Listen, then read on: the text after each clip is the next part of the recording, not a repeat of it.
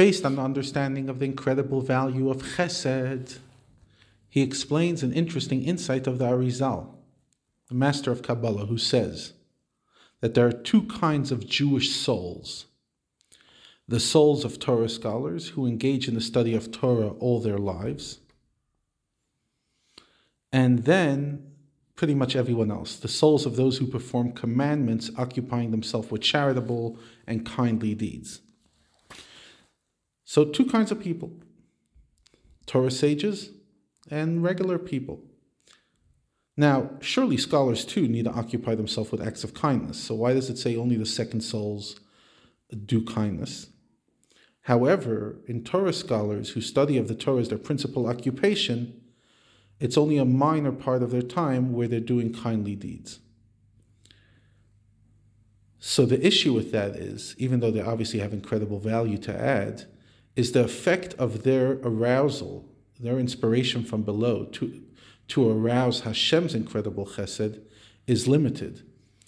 And it could only bring forth energy to the higher worlds.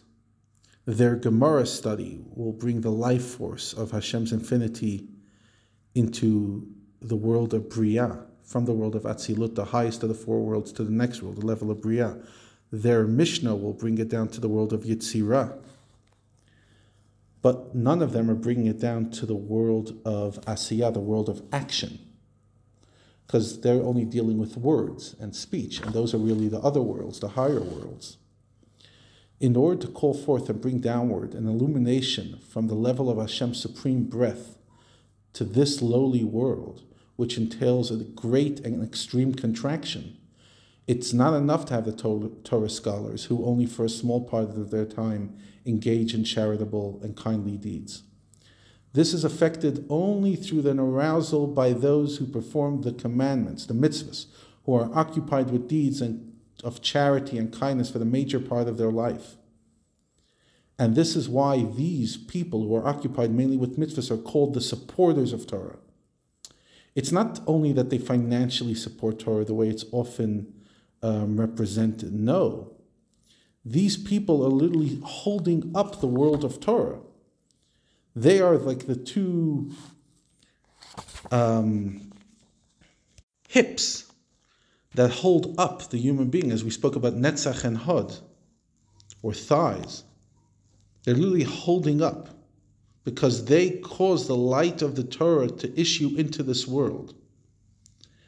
And this is why tzedakah is always referred to as an act, because the effect of charity elicits Hashem's light in this world of action, asiyah.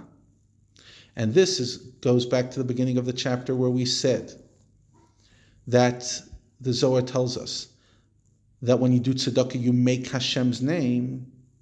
What does it mean you make Hashem's name? Because through charity and chesed, you elicit Hashem's infinite light from the Chachma, from the Yud, you bring it all the way down to the Hey, the final letter, and you bring it down into this world.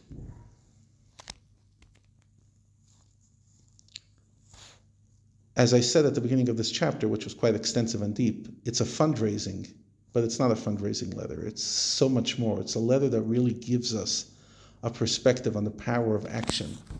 And what's interesting is, as Rabbi Shneur Zalman of Liadi got older in life, he more and more focused on the vitality of action. Remember, he was the founder of Chabad, which is an intellectual movement.